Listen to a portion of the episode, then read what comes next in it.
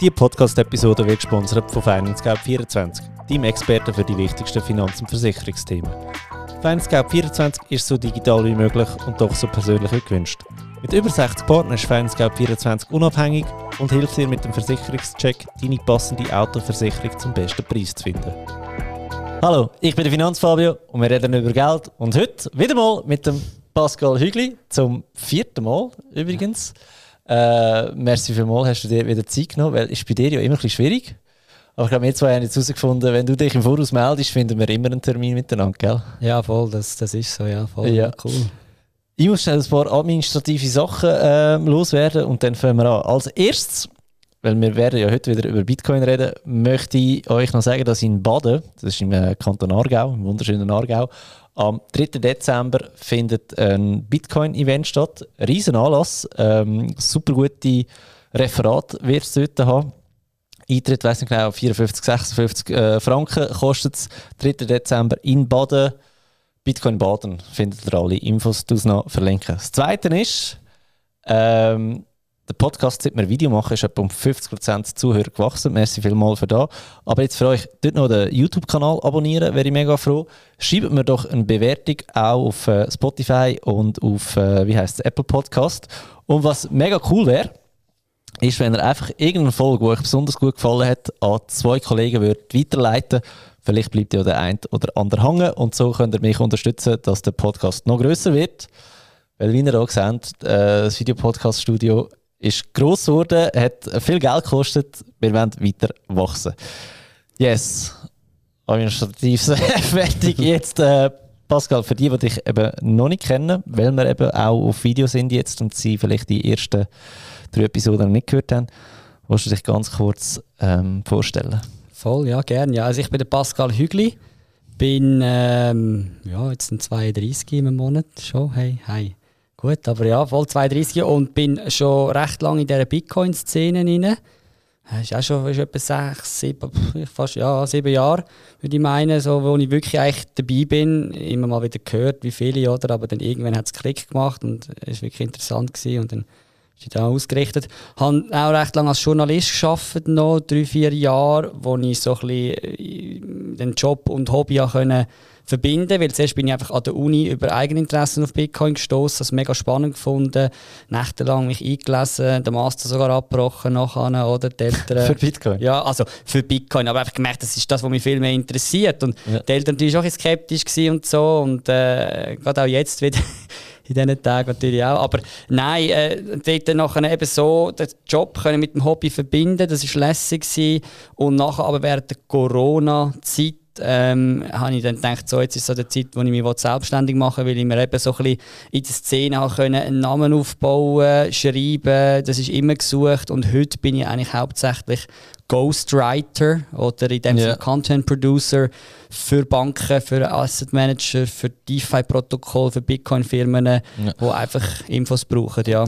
Du hast ja noch einen grösseren Newsletter, gell? Ja, genau. Einen Newsletter habe ich, hab ich auch gestartet. Genau, das ist, äh, ja, das ist jetzt auch schon fast wieder im April zwei Jahre her, wo wir den gestartet haben. Ja, mit zwei Kollegen zusammen, wo wir gesagt haben, eben, wir, wir konsumieren das täglich, das ist unser tägliches Brot, oder? Das, die Krypto-Bitcoin-Welt. Und durch das haben wir gedacht, komm, wir schreiben alle gerne, ziehen wir das auf. Und der, der kommt zweimal, jede zweite, jede zweite Woche, zweimal im Monat, genau. Ja. Wo man einfach updatet auf Deutsch. Das ist das, was wir gehört haben. Es gibt wenig gute Sachen auf Deutsch und ja. wir hoffen, dass wir jetzt da so ein können, äh, was äh, beisteuern und es scheint uns zu gelingen, weil wir sind auch so ein bisschen steady am wachsen, ja. trotz eben jetzt der momentanigen Umstände. Ja. Okay, cool. Ähm, ja, ich meine, meine persönliche Bitcoin-Reise hat ja effektiv mit dir angefangen. Du bist ja der erste Bitcoin-Gast, den ich im Podcast hatte und dort hat es mich äh, auch geguckt und seit dort äh, bin ich auch dabei, mittlerweile auch fest investiert. Ja, und von wegen fest investiert. Kurs äh, momentan äh, nicht so goldig oder besonders goldig, wenn, wenn du einsteigen oder? Ähm, ich habe es genutzt zum Einsteigen. Kannst du uns mal aufklären, die ganze FTX-Geschichte, die man so gehört hat, was da genau passiert ist? Ja, voll. Ist wirklich äh, krass. Du hast vorhin noch mit Bitcoin baden. Ich habe schon gedacht, ja, Bitcoin geht baden, momentan völlig, oder? Also, es ist noch krass. Ähm, ja, es ist wirklich so die FTX-Geschichte, oder? Die hat eigentlich so, ich würde jetzt behaupten, recht viele, inklusive mich auch. Und eben, ich muss auch sagen, ich bin jetzt nicht so mega tief drin. Es gibt Leute, die tiefer drin sind. Und ich würde behaupten, die hat es auch auf dem falschen Fuß erfasst. Also in, in FTX bist du nicht tief ja, investiert, würdest du sagen? Nein, also eben in der Szene drin, oder? Ja. Weißt, oder ich, also ich, ich bin, bin tief drin, aber nicht nicht so, dass ich jetzt wirklich eigentlich eben an der Quelle bin, wo, wo ja. Leute auch Venture Capitalists und so, wo in dieser Firma investiert sind. Ja. Oder der US-Regulator, der vor sechs Monaten noch eine Durchleuchtung gemacht hat von dieser Firma und einfach nichts gemerkt hat. Und das sind so Fragezeichen. Und das zeigt mir einfach, eben, es haben, viele haben das nicht gewusst oder nicht erahnt, was da passieren kann. Ja. Und äh, ja, glücklicherweise, ich selber, können wir nachher sicher noch darauf zu sprechen kommen, habe auch nicht wirklich Exposure gehabt zu dieser Exchange. Mehr, weil ich einfach grundsätzlich keine Exposure habe. Es ist nicht so, dass ich irgendwie gewählt habe, ja, bei der wird es besonders heikel, oder? Aber eben, zu dem können wir ja noch kommen. Aber ähm, ja, eben, es sind recht viele auf dem falschen Fuß ähm, also, erwischt worden. Sagen, äh, FTX ist ein, ist ein äh, ist eine Börse. Ist eigentlich die zweitgrößte. Also ist eine Handelsplattform. Genau, ist die zweitgrößte Crypto-Exchange, Schrägstrich Handelsbörse gewesen, wo du eben eigentlich Tokens kannst traden. Sie sind vor allem ähm, spezialisiert auf Futures und ein bisschen Derivatives. Also schon dort merkt man, da kommen so ein bisschen Hebelprodukte ins Spiel, oder? Sie haben nicht so einen grossen Spot-Market wo man sagt, wo man wirklich einfach die Kryptos dann eben eigentlich ja. Tokens und Coins tradet, sondern eben eigentlich immer so ein bisschen mit Leverage. Aber sie sind wirklich extrem schnell gewachsen. 2019 eigentlich gegründet worden. Binance, die andere grosse Exchange, mhm. oder, als einer der ersten Investoren bei dieser Börse. Und ich habe sie oft genutzt, die Börse, FTX, einfach weil sie einfach von der Usability einfach top war. Oder? Du hast ja. Realtime SEPA gehabt, was du fast bei keiner anderen Börse hast. Dass du hast können, ich sage jetzt zum Beispiel über Revolut oder eine andere Neonbank in einer Sekunde Geld draufladen, deine Bitcoin abziehen, recht kostengünstig, weil sie auch ja. recht viel Volumen hatten und das liquid sind und eigentlich gute Spreads für also Handelsspannen für Preise angeboten haben, oder? Und, und darum sind, einfach, also sind die so abgegangen, oder? Und dann haben ja die als Börse ähm, Werbung geschaltet, Miami Heat Stadium anfangen zu sponsern, Leute wie der Tom Brady, da der grosse ja. äh, American Footballer reingeholt. Also da sind wirklich recht viele Leute äh, stark drin gewesen und darum ist auch der Schock und in dem Sinne jetzt äh, also, umso grösser gewesen, ja eine gute Plattform von der Usability her. Also Würde ich behaupten. Kundenfreundlich. Ja. Günstig. Benutzerfreundlich sehr, ja. Features, die andere nicht haben, eben so Realtime-Geschichten. Ja, genau. Und Trotzdem sind sie kollabiert äh, über Nacht äh, eigentlich. Mehr Schein als sein. Genau. Es, das eigentlich, ist, eigentlich schade, oder? Eigentlich schade, oder? Ja. Eben genau, weil es ist dann Teil so ironisch war, dass man äh, einen Player wie Binance regulatorisch verboten hat in Singapur, wie mir gesagt worden ist, und darum eigentlich die Leute nachher auf FTX sind, weil sie gesagt haben, das ist die andere grosse Alternative und jetzt eigentlich in das ganze Fiasko reingedrängt worden sind, oder? Aber eben, es hat wie fast niemand damit gerechnet und es ist auch eben, es ist wirklich ein paar Tage gegangen, ist das Ding eigentlich kollabiert.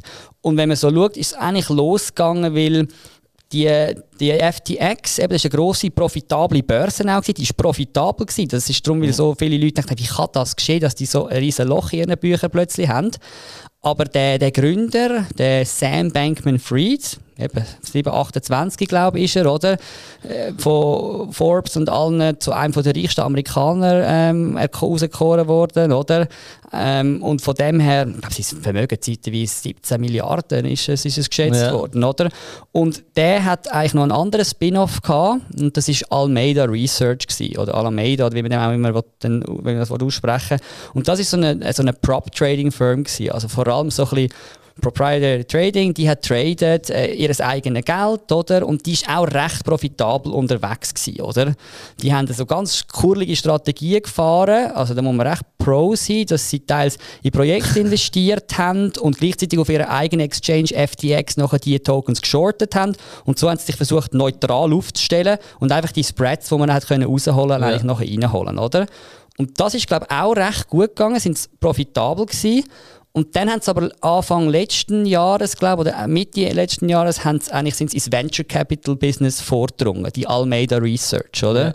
Und haben ein bisschen VC, Risikokapitalgeber, glaube ein, zwei Projekte ähm, ähm, finanzieren und dort, dort hat man glaube äh, ein bisschen äh, in, in Blumenkohlkisten gelangen, so wie mir gesagt worden ist, oder? Dass man dort einfach ein paar schlechte Trades gehabt hat Und das ist dann schlussendlich eigentlich der Auslöser schon fast gewesen, dass, dass dieser Firma eigentlich nicht so gut gegangen ist, oder? Und dann hat man müssen anfangen zwischen FTX und der Almeida Research gegenseitig irgendwelche Löcher zu stopfen. Und das ist die Vermutung, weil man dann kommt nachher auch mit einem eigenen Token ins Spiel, wo FTX die Börse eigentlich sozusagen rausgegeben hat. Genau, also das Problem ist doch, dass FTX ihre, ihre eigene Token rausgeht, FTT, und genau seine andere Firma verkauft hat, oder? Und der, die Firma hat ein riesiges Volumen gekauft, oder? Angebot und Nachfrage, eigentlich äh, Wirtschaft 101. Ähm, wenn plötzlich eine riesige Nachfrage da ist, dann steigt der Preis, mhm. oder? Und wenn du noch dann als Sicherheit deine eigene Token angibst, mhm. wo du halt selber auch gekauft hast, mhm. kann es ja irgendwann nicht mehr aufgehen, oder? Ja, genau, eben der, der eigene Token, das war wirklich ein Problem, es war eben dann eigentlich lustig gewesen. Das alles hat eine Vorgeschichte, weil der Sam Bankman-Fried hat sich extrem stark gegen oder für Regulierung ausgesprochen und für, für Centralized Exchanges, was ich auch zustimmen würde. Und er hat auch sehr stark gesagt, DeFi regulieren, all die dezentralen Protokolle, oder? Ja. Und dort stehst du natürlich, oder dort, dort stichst du in einen gewissen Nerv in bei gewissen DeFi-Jüngern, oder? Die sagen, ja, also wenn ein Protokoll wirklich dezentralisiert ist, dann muss das nicht ganz so reguliert werden wie ein Centralized Exchange. Man muss natürlich genau ja. anschauen, ist es wirklich centralized oder nicht, oder? Und das hat so ein Aufruhr in der Community, er hat ein grosses Interview gemacht mit einem von den OGs, also von diesen Original Original Gangsters oder, von der ja. DeFi-Welt und die haben sich da online auf einem grossen Podcast hat die sich bekämpft, oder? Und das ist nicht so gut angekommen. Und nach zwei Wochen später hat ein Journalist von der Coindesk äh, das Balance Sheet von dieser Almeida Research geleakt. Und das ist eigentlich nicht öffentlich, weil das ist keine private ja. Firma. Und plötzlich ist das Balance Sheet öffentlich. Und dort hat man gesehen, hey, die haben mega viel von dem FTT-Token, äh, von der FTX Exchange drin. Eben, die benutzen das zum Kollateralisieren, also als Besicherung für Kredit, oder? Sie haben selber das Ding auf den Büchern, gewisse sind noch gelockt, oder? Und das hat einfach gezeigt, die Firma ist eigentlich recht illiquid und das hat natürlich dann so die Leute schlucken im Markt. So, ups, okay, was, was ist jetzt da? Das ist eine der grossen Firmen. Hat man vorher immer nur Positives gehört. Weißt du, die sind auch hinter Coins wie zum Beispiel Solana sehr stark ja. haben die Idee getrieben. Darum ist der in den letzten Wochen auch so stark runtergefallen, weil die eigentlich fast der einzige Treiber sind von dem Projekt, kann man sagen, oder einer der grossen Treiber, oder?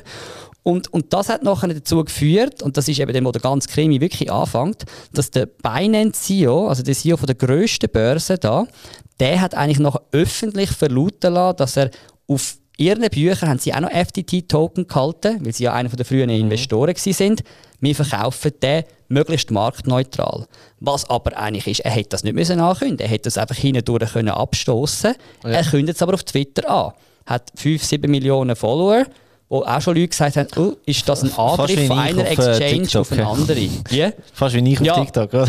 ja, äh, ja, voll. so, darum bin ich auch da, oder? Genau, genau. Nein, aber ja, okay. Und, das, das ist einfach so, oh, greift jetzt da die grösste Börse, ihre grösste Konkurrent an, zweitgrößte Börse, und will dieser jetzt, ja, Entschuldigung mit Sprache, als Beipissen, oder? Und dann nachher...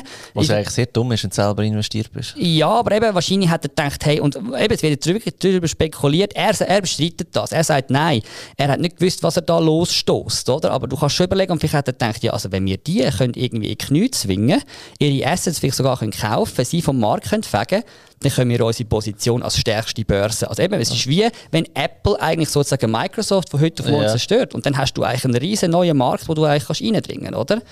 Und das ist so die Frage gewesen, und das wissen wir wahrscheinlich nie, was wirklich seine Beweggrund war.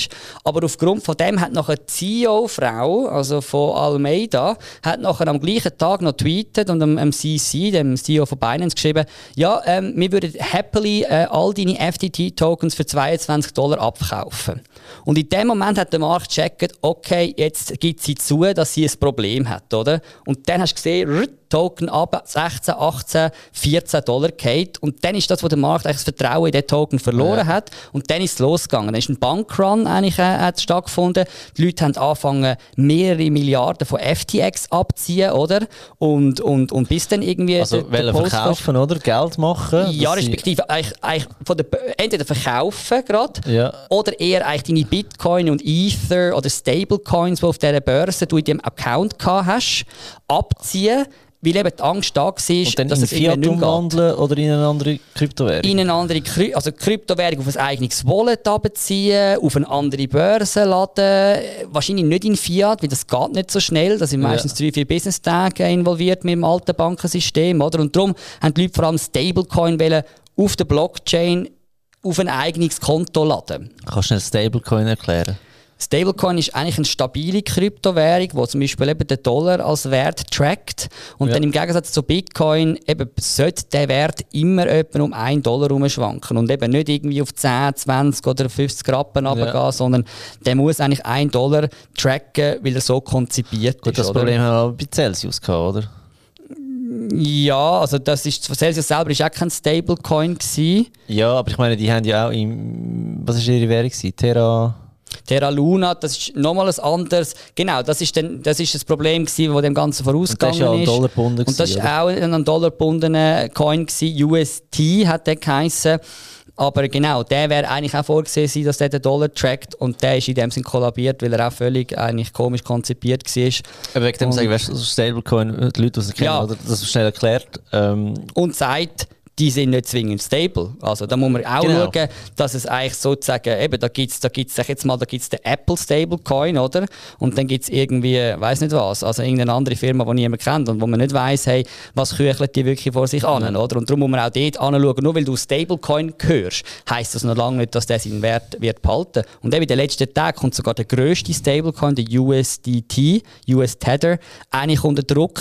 Und jetzt wird mega darüber spekuliert, hey, weil die haben auch Exposure gehabt zu Alameda, sagt man, könnten die hops gehen. Und wenn die nochmal hops gehen, ja, dann, dann ist dann vorbei. Also, nein, ja. Aber dann, dann, dann, ähm, dann werden wir noch mal, dann wird es nochmal richtig spannend, ja. ja. Okay. Ja, also ich, ich sage niemals nie, oder? Aber ich glaube, das ist schon, das ist schon mal ein rechter happiger Brocken. Und die Leute sagen schon, nein, also Tether, wenn denn jetzt? Und, und es sieht momentan noch nicht danach aus. Aber eben, du kannst es nicht wissen. Also, Ja. es ist auch einfach keine öffentliche Firma, wo du reinschauen kannst. Man weiß nicht genau. Aber eben, weißt ich meine, eben, es gibt Bitcoin und es gibt Krypto. Das Ja. wissen wir ja mittlerweile. Und Genau. trotzdem hat es so einen harten Einfluss jetzt auch auf Bitcoin, oder? Ich meine, Mhm. der ist von 20, ist noch auf 21 gewesen, ähm, Freitag vor zwei Wochen, Mhm. glaube ich. Mhm. Und dann plötzlich runtergerasselt auf, auf ja, fast 15'000, aber ich rede Mhm. jetzt von Schweizer Franken. Ja, ja. Ähm, das ist schon noch krass, was das für eine Auswirkung hat, oder? Ja, ja, ja, das ist so. Aber man muss schon sehen, ich meine, es waren zwei grösste Börsen. Gewesen. Man kann von Glück reden, dass die, es ist dann rausgekommen, die haben gar nicht so viel Bitcoin gehalten, weil die Leute es noch geschafft haben, die Bitcoin eben aus der Börse abzuziehen, Ja. bevor sie eigentlich ihre, ihre Geld äh, abwie also, also um, Withdrawal, wie man so sagt, also Geld abziehen, oder hast, haben sie dann irgendwann geschlossen. Und dann haben die Leute noch können das Zeug abziehen Weil eben, du hast jetzt natürlich andere Firmen, wo, wo, wo zum Beispiel, sage ich jetzt mal, gewisses Geld auf, auf FTX haben. Das ist jetzt dort trapped, das werden sie nicht mehr bekommen. Und damit die aber gleich haben können, irgendwelche, man sagt dem eben Margin Calls, also Telefon, wo die irgendwelche Kredite müssen bedienen müssen, weil ja jetzt auch der Preis ein bisschen oben runtergekommen ist, müssen sie anfangen, sogenannte, auch wieder Englisch, Fire Sales machen. Sachen auf den Markt führen, zum liquide sein, um die Ja. Kredite zurückzuzahlen. Und was verkaufen so Firmen? Wenn sie auf den Büchern Bitcoin halten, Ether und so, dann rühren sie das auf den Markt, weil das kommen sie recht relativ einfach Ja. irgend so einen, ja eben, Shit-Token, den kannst du in so einem Markt nicht verkaufen, hast null Liquidität. Bei den grossen beiden, Bitcoin und Ether, kannst du es machen. Und das heisst aber natürlich, dass die müssen gezwungen, forced sales, die müssen gezwungen die äh, Bitcoin auf den Markt rühren, was dann wieder den Preis abtreibt. Und darum sagen wir auch momentan, es ist jetzt nicht klar, ist alles schon ausgestanden, oder? Es kommen jetzt täglich wieder neue News. Achtung, die Firma könnte Exposure haben, die Ja. müssen irgendwie ihre Geldflüsse irgendwie einschränken. Momentan nimmt das der Markt das so ein bisschen mit einem Schulterzucken hin. Eben Bitcoin hat sich so bei 15, 16 gefangen, sollte aber irgendwie eben Tether, Coinbase, äh, DCG, also Digital Currency Group, das sind so grosse amerikanische Ja. Firmen, Binance auch, sollten die noch irgendwie unter Druck kommen in den nächsten Wochen und auch irgendwie, ich glaube, dann, äh, eben, dann wäre nochmal, wäre einfach der- das Ansteckungsrisiko noch grösser. Noch mehr Firmen müssten Bitcoin auf den Markt rühren, um irgendwie an Liquidität heranzukommen. Und, und das würde natürlich den Preis 10, 8, 7, 6 abtreiben. Das weiß jetzt niemand, ob das wirklich so ist. Die Firmen sagen von sich alle, nein, es ist, wir haben nicht das krasse Exposure, aber das hat FTX auch gesagt. Darum ist momentan eigentlich Ja. in dem Sinne eben die Ungewissheit ist so groß Und du hast jetzt vorher gesagt, jetzt schon einkaufen oder nicht. Also eben, ich werde bei diesen Preisen sicher auch noch mal einkaufen. Aber jetzt Stand heute sage ich auch mal noch, okay, Hände weg, jetzt zuerst mal ein schauen. Ich wollte noch ein bisschen abwarten, weil eben vielleicht geht es noch tiefer und ähm, ja, vielleicht aber auch nicht. Und dann... Keine Anlageberatung Genau. an dieser Stelle, gell? Ähm, Voll. Okay, also das heißt ein bisschen etwas tust persönlich? Ich werde sicher bei diesen Preisen, ja, weil eben ich sage, das ist jetzt ein Centralized Exchange, das ist extrem natürlich vertrauensschädigend, kurz- bis mittelfristig, oder?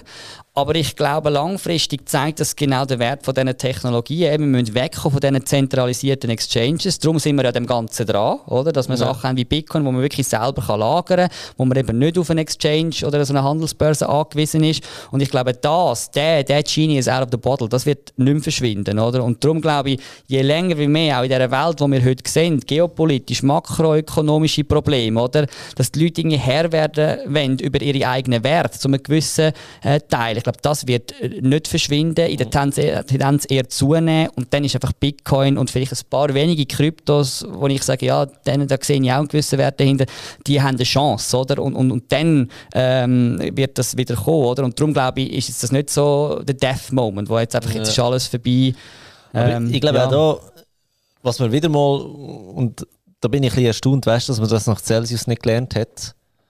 Äh, not your key, not your coin, oder? Also das, das ist einfach basic, oder? Und äh, was hast du mir vorhin gesagt im Vorgespräch? Wie lange haltest du äh, äh, einen Coin auf einer, auf einer Exchange? Ja, also eben, wenn es nicht jetzt irgendwie zu Testzwecken ist, weil ich etwas will ausprobieren will, dass ich über das Zeug kann nachher reden und es ein bisschen eine grössere Summe ist. Und ich sage, für mich sind grössere Summen, das ist über 1000 Franken, sage ich. 1000, 2000 Franken, das sind grosse Summen, oder? Vielleicht nicht für jeden genau gleich, aber ich sage... Ja, aber es tut das weh, ist- das Hast- ist- das ist- ja, also- für das Geld, oder? Genau, das ist schade, oder? Und, und, und dann nachher heisst es für mich 24 Stunden. Also ich kaufe es an dem Tag ein und, und, und nachher am besten Fall schnell weg, oder? Aber einfach sobald, also nach 24 Stunden wollte ich meine Coins weg von der Exchange haben, nutze dazu natürlich ein Hard Wallet, genau so Cold Storage und äh, dann weiss ich, dann bin ich auf der sicheren Seite. Ja. Ja, weil eben, das muss man natürlich verstehen, was man dort macht, weil man ist sich nachher wirklich sein eigenes Risiko. Also wenn man dann selber einen Fehler macht, gibt es eben keine Hotline, die man kann anrufen kann, wie das Ja. bei einer Bank der Fall ist, oder bei einer Exchange. Aber, Aber das ist möglich. was hast du das Gefühl an Valita, dass, dass das immer noch so wenig Leute gecheckt haben? Ja, also ich meine, eben gerade im, im, im, in der westlichen Welt habe ich das Gefühl, eben ist halt der, der Bedarf auch nicht so hoch, oder? Weil ich sage jetzt mal, unsere, unsere Banken, unsere traditionelle Finanzwelt, da sehen wir eigentlich schon eher, also wenn man jetzt mal wirklich rauszoomt, ganz neutral, weniger äh, so, dass, man, dass es allbot Bankenkollaps gibt, dass man das Geld allbot irgendwie nicht mehr bekommt, oder? Es gibt die grossen Beispiele in der EU mit Zypern, es gibt jetzt das kanadische Beispiel mit Bitcoin, wo man ihnen Bankkonten geschlossen hat, oder? Weil sie demonstriert hat. Man sieht sie lebender wie Libanon, oder? Wo, wo problematisch ist, wo, wo du einfach wirklich nicht mehr auf dein Geld äh, ankommst, oder?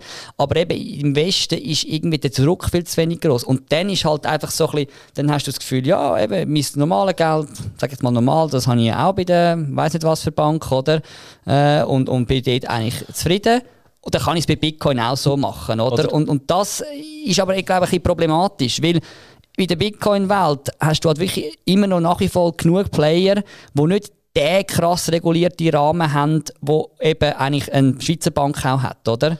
Und dann ist es halt schon ein Unterschied, ob du den dort oder dort hast, oder? Oder weißt, oder weißt anders gefragt, was hast du für einen Vorteil, wenn du es auf der Exchange lässt, statt in deinem Cold Wallet?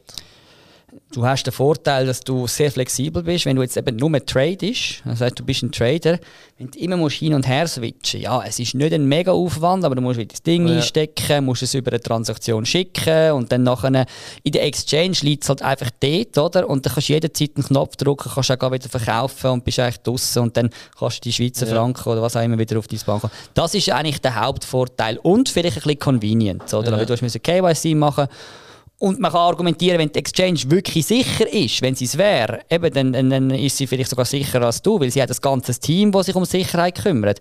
Aber was ist, wenn es das sind nicht natürlich ist? auch wieder Leute, die es können verkacken können. Genau, und das sehen wir. Das. Und, und darum, Also weißt du, Crypto.com hat glaube ich irgendwie 400 Millionen an, eine- an, eine- an ein falsches Wallet geschickt. ja, also, die also, Story, als ich das gelesen habe. Das ist eine kanadische Frau mit ihrem Mann und die haben plötzlich, die haben irgendwie plötzlich 10,5 Millionen auf ihrem Wallet gehabt. Und nachher haben die, und die Story ist irgendwie so gegangen, dass dann nachher mit denen natürlich, man hat da KYC gemacht, ja. man gewusst, wer man es geschickt hat, denen angerufen, hey Jungs, sie müssen das Geld zurückschicken. Ja, wir hätten das schon nicht mehr, wir haben damit schon das Haus gekauft. Also ganz strange Story. Also irgendwie ja. so etwas, ich weiß nicht, ob das stimmt, aber einfach irgendwie, ja, das kann doch nicht passieren. Also sorry, wenn so ein Geld sagen, bekomme, kaufe ich mir auch. Ja, genau, aber eben, das muss innerhalb von, von, von, von, Stunden oder Tagen muss das ja gelaufen ja. sein. Das musst du doch merken. Also, also ja, so Sachen... Ja, eben, und, weißt, und, und da sage ich, Logisch, du hast ein Team dort, aber das Team heisst halt, eben weil Menschen sind, es können auch Fehler passieren. Und wenn der genau. Fehler halt ist, ja scheiße, deutsch gesagt, alte Bankwelt falsche IBAN-Nummer eingeben, mm. ist halt blöd. Ja, voll. Weil jetzt bei einer falschen IBAN-Nummer, weißt du, bei der Bank, okay, die können das regeln untereinander, mm. oder? Aber da ist, wenn die sagen, du, ja, das, das Was stimmt. machen? Ja, ja. Nein, aber kannst du nichts mehr machen. Und ich sage jetzt auch, je größer denn der Komplex wird, Übrigens desto... musst KYC erklären, das ist eigentlich, dass die ja. Leute äh, müssen sagen, wer sie sind. Wer sie, sind. sie müssen sich identifizieren. Sie müssen sich ausweisen, sie müssen genau. sich identifizieren. Weil zum Beispiel bei, bei Relay kannst du Bitcoin kaufen ohne KYC, also du musst dich nicht identifizieren. Mhm. Einfach wenn du größere Summen willst handeln dann ja. machen sie es mit dir. Oder? Und das ist ja noch ein bisschen das, das, das Dezentrale, oder? Äh, das, das Anonyme oder mhm. Pseudo-Anonyme, sage ich jetzt einmal, dass du nicht musst ausweisen oder? Ja, genau. Also, eben, es hat zum einen den Vorteil, ich finde es auch cool, wenn man KYC-less Bitcoin kaufen kann, weil eben, dann weiß es niemand und ich reise jetzt auch in der Welt umeinander, ich treffe da Leute, das sind, das sind, ja, das sind wirklich Whales, oder? Ja. Und, und die wollen nicht, dass jeder weiß, dass die die Bitcoin haben. Whale zum Erklären, ab 1000 ja. Bitcoin, gell? Genau, sehr gut, ja, bist du ein Wal, oder? Genau, und ab 5000 bist du ein, äh, mm, ja, ein, ein weiss Grauwal. Nicht, Grauwal oder ja, so. Genau. Und dann eben ein Humpbacked Whale, also so ein Buckelwal bist du eben, ja, ich ab, ab, ab, ab 1000 genau. oder noch mehr. Und äh, ja, ja, wir sind ja alles Schwimm, oder? Also weißt du, ja, die ganz Kleinen, oder? Also, nein, eben, und du willst dich nicht identifizieren lassen, weil, weil, weil eben, ich meine, äh, Bitcoin ist, das haltest, wenn es noch bei dir daheim haltest und dir eine Pistole an den Kopf haltet, dann kann man dir das irgendwie viel, also weißt du, da gibt es ja so Geschichten, wo Leute ja. eben eigentlich sozusagen gekidnappt worden sind, oder? Weil im Elon Musk kannst du jetzt schlecht angehen und sagen, gib mir dein Vermögen. Der sagt, hey, das liegt alles irgendwelchen Aktien, gang bei der Börse vorbei, ich kann das dir nicht geben, ja. oder? Aber Bitcoin ist so liquid, das kannst du auf so einem kleinen Cold Wallet Stick haben, oder? Und darum ist man da natürlich zu Recht bisschen vorsichtig, aber eben aus der alten Bankenwelt raus und auch aus dem Verständnis raus, wenn man die Leute nicht identifiziert, gibt es natürlich auch Problematiken von Geldwäscherei, Terrorfinanzierungen und all diese Sachen. Und darum ist das eigentlich so ein Mast, oder? Und, und darum ist es auch ab einem gewissen Geldbetrag, eben musst du es machen, weil da will das Finanzsystem wissen, wo hast du deine Kohle her und wer bist du, oder? Ja klar. Gut, das ist dann deine Sache wieder, oder, wie du das offenlegst, oder? Ja, genau. Ja, klar. Ich meine, wenn, du, wenn der Bitcoin in der Steuererklärung nicht angehst, was ich nicht kann empfehlen kann, ist, ja, ähm, ja dann, dann, dann ist es so, oder? Aber was, Schwarzgeld ist nie funny. Es ist, ist einfach am Ende des Tages so, ich habe genug Kunden gehabt, wo ich das kann unterschreiben kann. Ja, Schwarzgeld klar. ist einfach dumm. Ja, vor allem gerade eben bei uns im Westen, wo in dem Sinn, ich meine, Bitcoin, eben, wenn du das auch mal irgendwann wieder auscashen oder so, also ich meine, ja. irgendwo kommt es ja, auf den Radar. Meine, allem, stell dir vor, du hast einen grösseren, grösseren Betrag schwarz, ist ja egal, ob es jetzt Bitcoin oder, oder, oder Fiat ist. Ähm, du kannst nichts damit machen. Logisch, ja, du kannst immer wieder in die Ferien gehen, du kannst dir 10 Fernseher kaufen für die Heim, oder? Ja, ja. Aber schon nur größere Sachen wie ein Auto. Irgendein ist merken. Nein, das sieht man, das ist vom Radar, oder? Hey, jetzt darum... der Finanzfall, bevor die ganze Zeit mit dem äh, alle zwei Wochen neuen Porsche äh, äh, zu Lenzburg umeinander. Ja, ja. Logisch merken die das irgendein ist. Voll, ja, ja. Und, nein, und, und ich meine eben auch gerade jetzt ab dem 21, 22, 20 schon, oder? Und, und jetzt immer klarer. Vorher ist eben auch 2014, 15. Da kenne ich viele Leute, die, die mit Schwierigkeiten hatten. Du hast auch noch gar nicht gewusst, hey, wie soll ich das machen? Hast du irgendwie bei der Gemeinde ja. nachgefragt? Keiner hat einen Blassen gehabt, oder? Du sagen, okay, ja, aber jetzt gibt es ganz klar ja. in der Schweiz, in dem Sinne ist alles drin. Nein, und es kostet ja nicht viel. Es ist ja Vermögenssteuer in der Schweiz. Genau, speziell in der Schweiz. Äh, jetzt müsst ihr euch vorstellen, kauft ihr Bitcoin für, für äh, 15.000 Franken. Und der steigt in ein paar Jahren wieder auf, auf 50.000, 70.000, 100.000, whatever der Gewinn, den er hat, der ist steuerfrei in der Schweiz. Genau. Oder? Es ist, es ist ein, es ist ein Vermögenswert, es ist ein Sachwert, oder? Du, du hast keine, keine Steuern auf den Gewinn. Logisch, du musst, du musst es angeben in deinem, in deinem Vermögen, du Vermögen. zahlst Vermögenssteuer drauf, aber Vermögenssteuer ist Pipifax. Ich kann es nicht anders sagen. Mhm. Das ist so klein, also macht euch keine Sorgen um das. Und es wäre ja schade, wenn ihr es jetzt nicht angebt, wenn ihr 15'000 kauft, er steigt auf 100'000. Ja. Ähm, und nachher kommt, ja, wo, wo, wo hast Geld? du das Geld? Ja, ja. Wie, wie, kaufst du jetzt das Haus genau? Wo hast du das Geld für das Haus? Weißt du, sobald größere Sachen willst du investieren, ja, genau. ist es halt genau. einfach dumm. Ja, genau. Ja, voll. Ja, nein, das ist, das ist völlig so, ja. Und wegen dem sage ich, gebt doch das Zeug ähm, mm. einfach an. Äh, yes.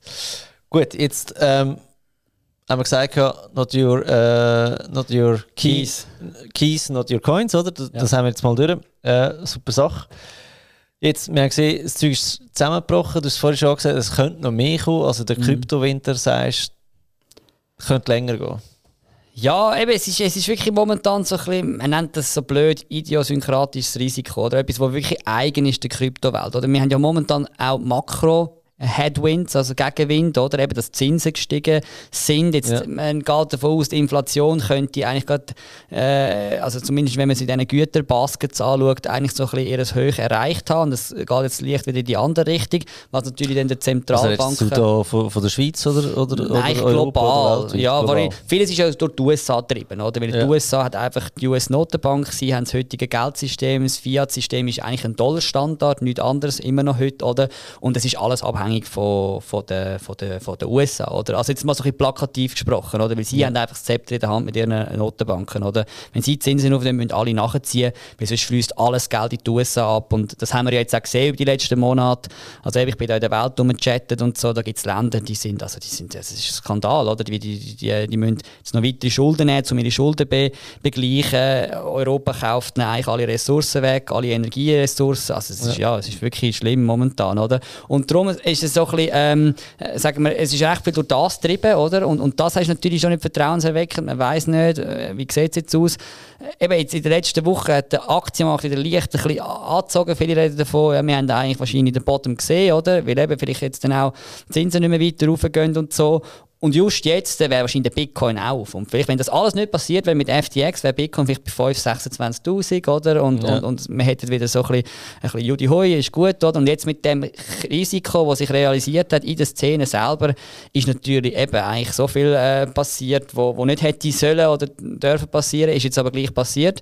Und jetzt ist halt da eben die Frage, wie stark ist der Ansteckungseffekt, oder? Wo, wo, wo du einfach weißt, das ist die zweitgrößte Börse gewesen. Das müssen jetzt mal alle verdauen. Viele haben wahrscheinlich auch noch nicht zugegeben, dass sie das äh, Exposure haben, weil sie jetzt versuchen, irgendwie vielleicht einen Übergangskredit aufzunehmen, um das irgendwie zu stützen, oder? Aber das ist halt immer die Frage, ja, ist das kicking the can down the road, oder? Also du nimmst jetzt einen Kredit auf, wenn es dann nachher in äh, fünf Monaten noch nicht offen ist, musst du ihn wieder irgendwie abzahlen ja. und nachher, also weißt, das ist dann auch, und, und, und darum ist nicht so ganz klar, ähm, eben, was, was hat das noch für Ansteckungseffekt und ähm, darum glaube ich, ja, müsste man momentan wahrscheinlich schon noch eher, eher vorsichtig sein. Ob es jetzt nochmal mega runtergeht. Ich glaube, da müsste schon mal etwas mega passieren, oder? Weil ja. jetzt sind wir schon am, auch was so Sentiment anbelangt und so, eben, das ist ein All-Time-Low, oder? Also da gibt es wirklich Koryphäen, Leute, die schon lange dabei sind, die jetzt sagen, hey, ich rühre den Battle an, es schießt mich an, oder? Und die meinen das, glaube ich, ernst, oder? Oder Leute, die ihren Podcasts mit in Tränen ausbrechen und so, oder? Weil sie einfach sagen, hey, was ist passiert da? Und das zeigt schon, also die Verzweiflung ist gross und meistens, wenn auf dem Markt Verzweiflung gross ist, ähm, dann ist nicht Euphorie da, das heisst, eben irgendeine gewisse Bodenbildung könnte es über die nächsten Monate ja. geben. Aber weißt du, zu dem Thema, es ist ja wie bei allen Investitionen, sei es jetzt Bitcoin oder Krypto oder Aktien oder irgendwie, investiert nur Geld, das ihr nicht braucht. Also weißt du, es, es, es tönt so dumm, ja. oder? Äh, investiert nur Geld, das ihr nicht braucht. Aber es ist ja so, wenn, wenn, wenn die Börse zusammengeht, wenn Bitcoin zusammengeht, wenn Kryptos zusammengehen und du auf das Geld angewiesen bist, das ist einfach immer sehr eine dumme Ausgangssituation, mhm. um eine vernünftige Entscheidung zu treffen, was du nachher machst. Oder? Das heisst, mhm. ähm, ihr habt euch ein Einkommen, ihr müsst einen Notgroschen haben, oder? Mhm. Äh, der Notgroschen ist wirklich nur für den Notfall, oder? Mhm. Das heisst, ihr müsst auch sonst noch ein bisschen erspart haben, aber ihr dürft never ever auf das Geld, das investiert ist, angewiesen sein, weil sonst verkaufen ihr es jetzt zu Unzeiten, oder? Ich meine, genau. in unserem Case, wir haben gesagt, bei diesem Preis kaufen wir. Mhm. Jetzt stell dir vor, die ja. Leute, die angewiesen sind auf das, auf das Geld, die zu diesem Preis müssen verkaufen. Ja, genau. Eine richtig also, dumme Ausgangssituation, voll. oder? Genau, eben, da hat es jetzt auch nicht, wo mich suchen, muss jetzt verkaufen. Das heißt, nein, also, jetzt würde ich einfach wirklich nicht mehr verkaufen. Ja. Oder? Verkauf, kauf jetzt vielleicht noch nicht gerade, warte ab, aber das, was du hast, musst du jetzt nicht mit 40% Verlust oder noch mehr abstoßen. Das ist einfach schade. Oder? Gerade bei so etwas wie Bitcoin. Ja. Das hat sich jetzt gezeigt, oder? dass man wirklich immer das Gefühl hat, ist das wirklich so eine die Tulpenblase, die eigentlich wirklich klopft und dann kommt es nicht mehr zurück. Ich glaube auch das Mal, nein, es ist es nicht. Es wird wieder kommen. Also ja. das so, eben, ich wollte da auch keine Anlageempfehlung geben, aber so viel bin ich irgendwie für mich selber davon überzogen und eben darum abverkaufen ist für mich Stand heute ja. auch kein Thema. Ich sage einfach, also hey, das Einfachste ist, wenn du einfach deinen dein, uh, Relay Bitcoin Sportplan laufen lässt mhm. und, und, und uh, weißt, gut ist. Oder? Ich meine, jetzt sind wir etwa drei Monate lang oder, oder länger sind wir so bei 20.000 rum gewesen. Jetzt hast du zu dem Preis eingekauft oder, mit dem mhm. Sportplan. Jetzt kannst du es eigentlich bei 15.000, 16.000 ja, machen. bringst den Einkaufspreis oben runter in dem Sinn, oder? Ja, und ich glaube, wenn man so überzeugt ist von Bitcoin wie mir, dann weiss es steigt irgendein wieder. Äh, Betonung mhm. auf irgendein ist. Ähm, ja. Dann machst du jetzt einen guten mit dem Sportplan, oder? Ja, voll. Also eben, ich, ich, bin, ich bin auch eigentlich einfach eher, ich trade eigentlich nicht. Ich habe es früher mache gemacht mit gewissen Coins, aber ich habe auch gemerkt, das ist überhaupt nicht meine Welt, oder? Ich habe mittlerweile, ich, ja, ich kaufe nicht so viele, weil ich teils auch meinen Lohn natürlich jetzt in diesen Sachen verdiene, oder? Ja. Gerade jetzt, wo ich global eigentlich unterwegs bin, oder? Ähm, globale Firmen haben, Teil aus dem Space raus und, und ja, eben, das ist natürlich auch, ich schaue das teils gar nicht mehr an. Für mich ist das wie ich dann gerade das Investment, oder? Und dann habe ich auch eine Art Dollar Cost Averaging, weil Lohn ja. hast du ja eigentlich in dem Sinne auch jeden Monat und der wird immer zur gleichen Zeit ausgezahlt, oder? Also so Sachen, ja, voll und, und ein bisschen weg. Eben, für mich ist es ein mega Sagen, auch, weil in der, in der, in der, in der Bullrun Zeit, wo alles aufgeht, äh, schaust nonstop aufs Handy. Vorher, wenn, wenn, wenn, wenn so Licht, weißt du, so, der Excitement da ist, ja. wie in den letzten paar Wochen, wo viele gesagt haben, ja, jetzt eben Markt irgendwie könnte wieder abgehen, weil die Zinsen eben sich beruhigen und so, dann schaust du einmal mal wieder drauf, oder? Und jetzt, wo du weißt, eben, es könnte eigentlich eher in die andere Richtung gehen, sagst du, hey, weißt, jetzt lege ich einfach weg und das steigert deine Produktivität. Du hast hey, es ist bei mir voll ganz anders. Ich schaue viel Schon. mehr rein momentan. Äh, äh, weil ich eben das Gefühl habe, oder sage, nein, wenn, wenn er jetzt 115.000 geht, ähm, hm, nicht so cool oder langsam.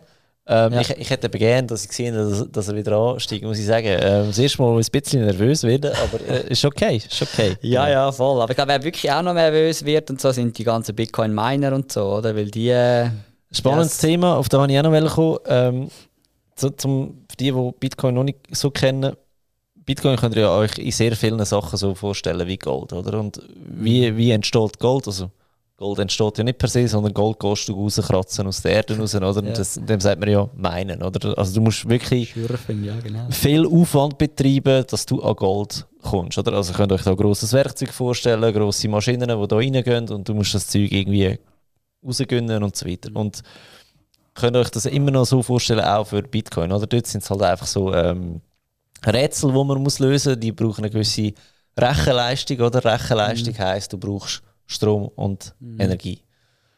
Ähm, und jetzt ist natürlich die Frage, was kostet der Strom? Wie viel Energie braucht es momentan, um einen Bitcoin zu meinen, also zu meinen gönnen? Was kostet da? Weil irgendwann kommst du an einen Punkt, wo du sagst, du ja. weißt, wo Bitcoin gönnen oder Gold rauskratzen aus dem Boden ist Lohnt teurer nicht, ja. als da, was ich rausbekomme. Ja dann mache ich es doch einfach nicht mehr. Das wäre jetzt meine Einstellung. Ja, so. genau.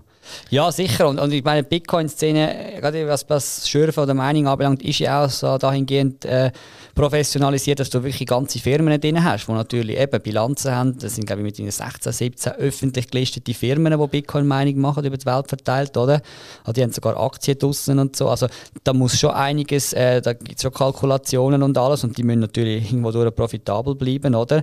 Früher hast du vielleicht noch so ein, zwei Leute gehabt, so ein bisschen Whales, eben, die das fast ideologisch gemacht haben und dann auch mal einem Verlust weiter gemeint haben, oder? Ja. Aber das, das kannst du langfristig... Quasi Ja, das, genau. Und das kannst du nicht, das kannst nicht aufrecht Ganz früher haben es die Informatiker über, über Mittagspause gemacht, gell? Von ja, am besten, auf, äh, besten auf Kosten von der Firma oder von genau. der Universität, oder? Selber ja. bezahlt, das ist natürlich auch lukrativ. Die Podcast-Episode wird gesponsert von FinanceGap24, der erste mitdenkende digitale Partner für deine wichtigsten Finanz- und Versicherungsthemen. Auf FinanceGap24 kannst du Kredit, Hypotheken, Auto- und Haushaltsversicherungen vergleichen und auch direkt abschließen so digital wie möglich und doch so persönlich wie gewünscht. Nein, aber eben, und, und das ist halt schon, genau wie du sagst, äh, kann man das jetzt nicht so sagen, wie viel kostet ein Bitcoin, oder? Du musst du schauen, wo sind die Miner äh, positioniert und die sind mittlerweile global ja. verteilt, genau, oder? Und mit dem, eben, ich bin jetzt gerade in Paraguay noch in diesem Jahr und dort hast du 100% erneuerbaren Strom, weil die haben so viel Wasserkraft, das stellt auch die Schweiz eigentlich sozusagen in den Schatten, oder?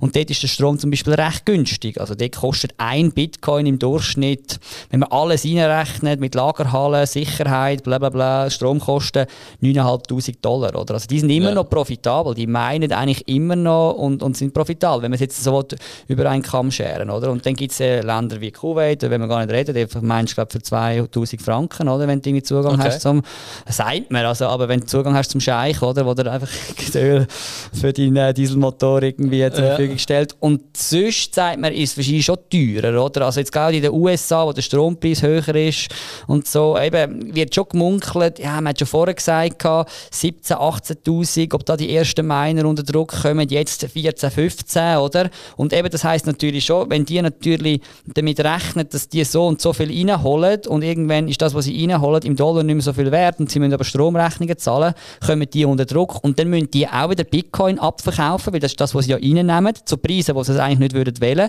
Das verursacht wieder einen weiteren Verkaufsdruck oder einen Preisdruck auf den Bitcoin-Preis und da weiß man auch nicht, werden die in den nächsten Wochen bis Monaten vielleicht nochmal so einen, so einen Washout-Effekt äh, generieren, oder? Weil über die letzten Monate haben wir schon gesehen, ein Miner ist glaube ich schon bankrott gegangen, ein anderer hat versucht wieder Geld aufzunehmen weil die haben sich teils auch übertan. Die haben mhm. auch ihre, ihre mhm. Maschinen geleveraged. Also mit ja. Hebel die irgendwie als Besicherung angegeben. Und jetzt, wo der Preis oben runtergekommen äh, oben ist, sind auch die Maschinen fast nicht mehr wert, oder? Ja. Das heisst, ihr Kredit ist gefördert. Ja.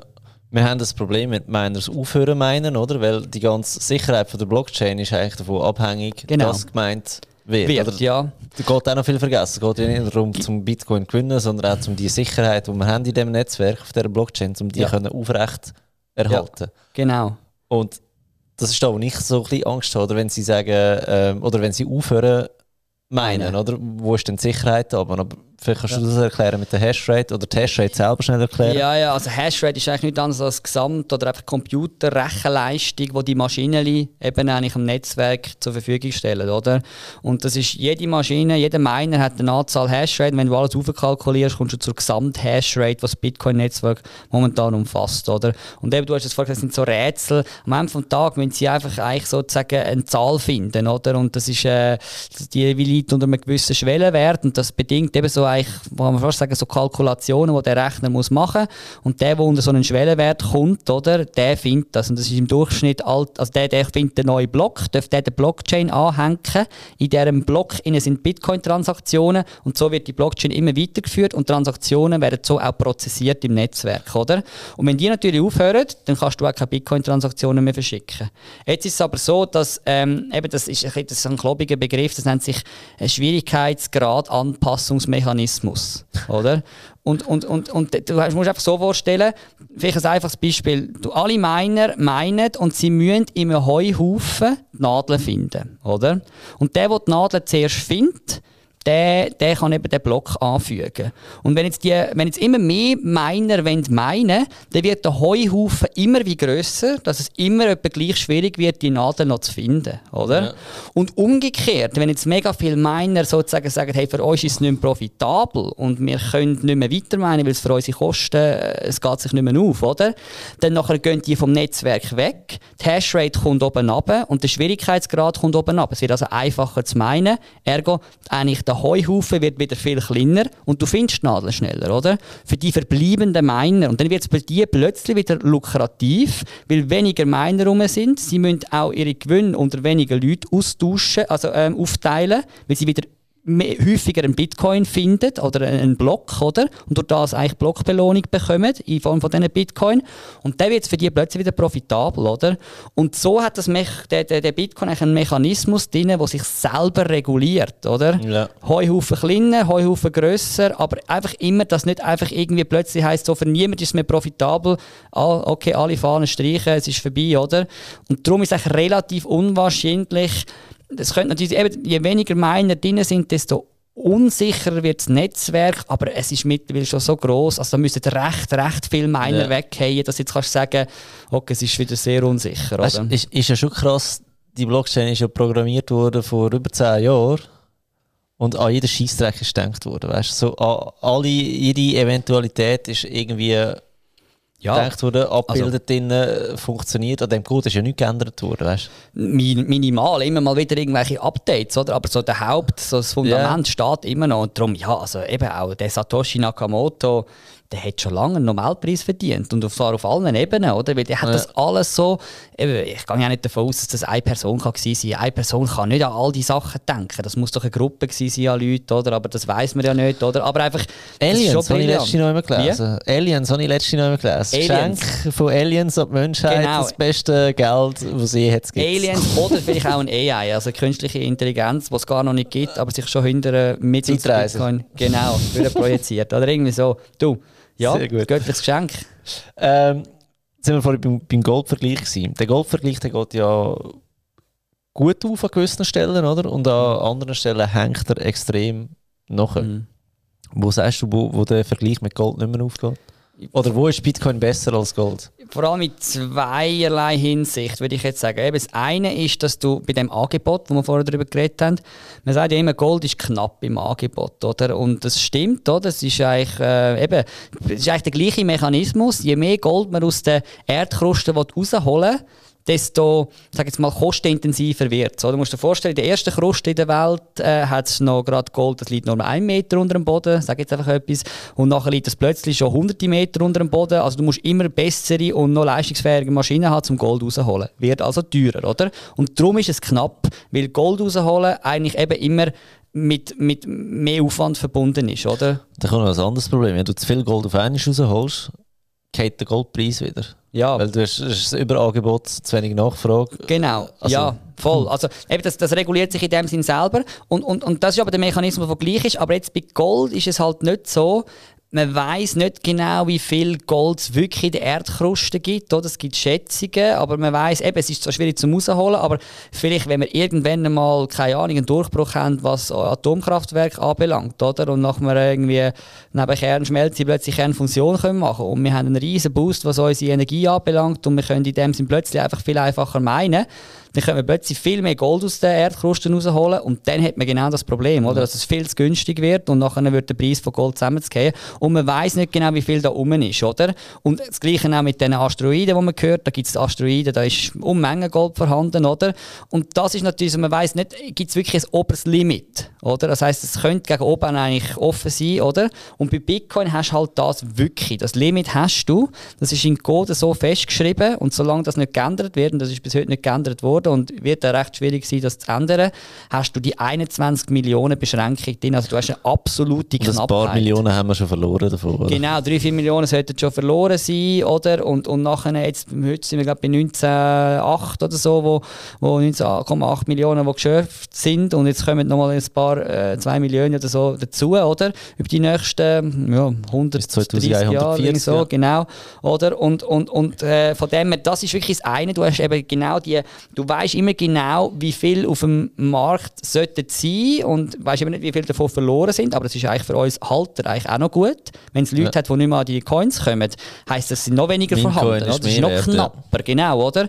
Das ist also wirklich ein entscheidender Punkt, den ich mega spannend finde, dass man eben genau immer weiß, wie ist die Geldpolitik bei Bitcoin. Man kann wirklich genau anschauen und das hast du eben wieder bei Gold und bei der Zentralbank hast du das schon gar nicht, weil die können einfach gegen oben drücken, wenn sie ihre Bilanz zulassen und sie sagen, ja, jetzt müssen wir da unterstützen, oder? Und der andere Punkt, den ich halt mega spannend finde, ist ähm, gegenüber Gold, du hast viel weniger hohe Transaktionskosten im Transport oder im Verschicken von deinen Bitcoin, oder? Und das ist eigentlich äh, schon noch nice, wenn du jetzt sagst, ja, ich will irgendwo etwas Größeres zahlen oder eben, ich habe zwar Gold, das ich will selber lagern weil das kannst ja. du kannst Bitcoin selber halten, du kannst Gold selber halten. Du musst es ja nicht bei einer Bank haben. Aber Ja, eben ein schon, paar, aber ein paar Tonnen. Genau, 100 Tonnen Gold lagern braucht ein bisschen mehr Platz als der Den gleiche Wert genau. in, in Bitcoin, weil der ist einfach auf einem USB-Stick. Genau, gesagt, oder? Und dann nimmst du ein riesiges Panzerfahrzeug, das du rumfahren Jeder sieht es auch. Okay, ah, da kommt ein Panzerfahrzeug. Das war jetzt so schön im Ausland. Die haben ja immer noch die Geldtransporter, ja, oder? Ja. Und da hast du schon mal zehn Leute, die das Teil bewachen. Wenn der irgendwie eine Bank geht, auffüllen und so. Und alle Leute machen einen riesigen Kreis drum und so, oder? Jetzt willst du gar nicht irgendwie in Berührung kommen mit ja. dem. Und du siehst, also das kostet recht viel. Und bei Bitcoin, eben, da können Leute über Grenzen reinlaufen mit 24 äh, Wörtern im Kopf auswendig gelernt und sie können mehrere Millionen von A nach B transferieren und niemand weiß es und du hast auch fast keine Kosten, oder? Und das ist eigentlich etwas, was ich auch mega stark finde. Du hast nicht nur, es wird immer so schön gesagt, Gold kannst du gut über Zeit ähm, transferieren, weil eben es eigentlich eine gewisse Knappheit hat geht, ja. und der Wert auch sehr stabil bleibt. Schlecht aber über den Raum, oder? Ja. Weil eben du kannst, es ist wirklich schwer. Und bei Fiat zum Beispiel, bei unseren Nötchen und beim digitalen Geld kannst du es gut über den Raum transferieren, aber schlecht über die Zeit, weil wir wissen, auch der Dollar, der Schweizer Franken, die verlieren da Wert. Und bei Bitcoin sagt man, ist eigentlich die optimale Synthese aus beiden, weil du kannst es gut über Raum und Zeit also eben gut über Raum und gut über Zeit. Ja. Es hat eine Knappheit und ist gleich digital und kann darum verschickt werden. Da haben wir noch ein Stückchen, oder? Ich meine, ein, ein, ein Goldbarren irgendeinen kannst du nicht mehr wirklich kleiner machen, dass da noch irgendetwas bringt. Siehst, ja, ja, genau. äh, etwas siehst, oder? Und ich glaube, ein Goldbarren 100 Millionen Mal teilen wird schwierig. Ja, voll. Also, Weil das ist da, wo mit einem Bitcoin kannst machen, oder? Ja, eben, brauchst du auch ein rechtes Maschinenli oder irgendwie so und dann musst du noch verifizieren, dass es ein echter Goldbarren ist, oder? Weil es kann ja sein, ja, und dann sollst du nicht davon winden, oder? Wenn du 100 Millionen Teile daraus gemacht hast. Ja, ja, genau. oder eben ganze Goldbarren, oder? Die gegen aussen mit Gold überzogen sind und innen dran ist irgendwie Wolfram oder so, oder? Ein anderes ja. Element, das eine ähnlich gute Dichte hat. Darum, wenn man es hebt, fällt es einem nicht gerade auf. Ja. Wenn man aber mit so einem Maschinenli reingeht, das recht viel kostet, kann man schauen, oh, da innen ist Wolfram. Ist eigentlich ein Fake, oder? Und bei Bitcoin ist es auch wieder recht schwierig, wenn du wirklich über eine echte Wallet kann dir kaum jemand Fake Bitcoins schicken, oder? Es kann auch, eben, du kannst immer betrogen werden, wenn es ein Paper Wallet gibt, so eine, wo, wo, wo Bitcoin ja. sollte drauf sein, wo nichts kann drauf sein, aber wenn du eigentlich eine gute, seriöse Wallet nutzt, dann ist das fast nicht möglich, dass dir jemand Fake Bitcoins kann schicken kann. Also wenn du etwas bekommst, weißt du, das sind jetzt ja. auch echte Bitcoin, oder? Außer ja. du haltest es wieder auf der Exchange. Und, und, und das Ding ist eben da, eben von der Menge an Gold, oder? Ich meine, eine Bank kann dir sagen, du, wir haben 3 Millionen äh, Tonnen Gold bei uns im, im Bunker drin, könnt ihr Fotos und alles drum und dran schicken. Mhm. Du weißt nicht, ob das Zeug über Nacht abtransportiert worden ist, ob sie es wirklich noch haben, weißt du, mhm. so vom Sicherheitsaspekt her, oder? Mhm. Bitcoin kannst du das alles nachvollziehen auf der Blockchain. Kannst du alles nachvollziehen. Und das ist ja genau, was jetzt auch in dem ganzen Drama jetzt eigentlich kommt, oder? Mit FTX, oder? Weil man jetzt sagt, die Exchanges, die müssen wir eigentlich, die müssen wir genauer durchleuchten, oder? Und wir haben eigentlich mit der Blockchain kryptografische Mittel, das nennt sich so Proof of Reserves. Also du tust einen Proof, also einen Nachweis erbringen, dass du die Reserven, die du vorgibst, zu haben von den Kunden auch wirklich ja. hast. Eben, und du musst ihnen nicht ein Foto schicken, das du kannst faken. Du kannst wirklich ähm, unmissverständlich schlussendlich auf der Blockchain zeigen, hey, schau, das halten wir und, und, und, und wir haben auch den Schlüssel zu dieser Vault, oder? Und dann kann man nachvollziehen, jawohl, die haben das auch, was sie vorgeben, ja. oder? Und das ist natürlich auch nochmal stark und ich glaube, das wird auch kommen bei diesen Exchanges, dass man die einfach besser kann kontrollieren kann, oder? Mhm. Schnell, ähm, was sagst du persönlich zu, bist du Fan, wenn man das ganze Bitcoin und so weiter mehr reguliert? Oder sagst du, nein, das braucht es nicht? Ja, also gute Frage. Also ich meine, ich, ich, ich will jetzt mich nicht als irgendwie äh, der Ultra-Bitcoin-Anarchist sehen, der sagt, äh, mit dem zwingen wir in dem Sinn alle Staaten in Knie, äh, in Knie oder? Ähm, gleichzeitig bin ich auch einer, der sagt, ja, eben, ich, ich verstehe eigentlich die, die Kernphilosophie von dem Ganzen, oder? Und sehe natürlich schon, dass eben Regulierung einfach auch schon dafür und dawider ist, oder? Weil ich meine, wenn du wieder regulierst, dann nachher schliessest du gewisse Leute wieder aus, oder? Weil du, du, du einfach regulieren, du schaffst eigentlich so einen Fans, also einen, einen, einen Haken um gewisse Sachen, wo gewisse dann wieder nicht mehr können durchdringen können, weil sie vielleicht keine Identifikation können leisten, weil sie keinen Pass haben, weil sie einfach von einem anderen Land sind, weil sie auch gewisse Gelder nicht haben, oder? Wo, wo sie sich gewisse Sachen können leisten können. Das habe ich jetzt alles ein bisschen mitbekommen, eigentlich, äh, wo ich jetzt eben auf diesen Reisen bin, oder? Dass wir halt schon mega privilegiert sind.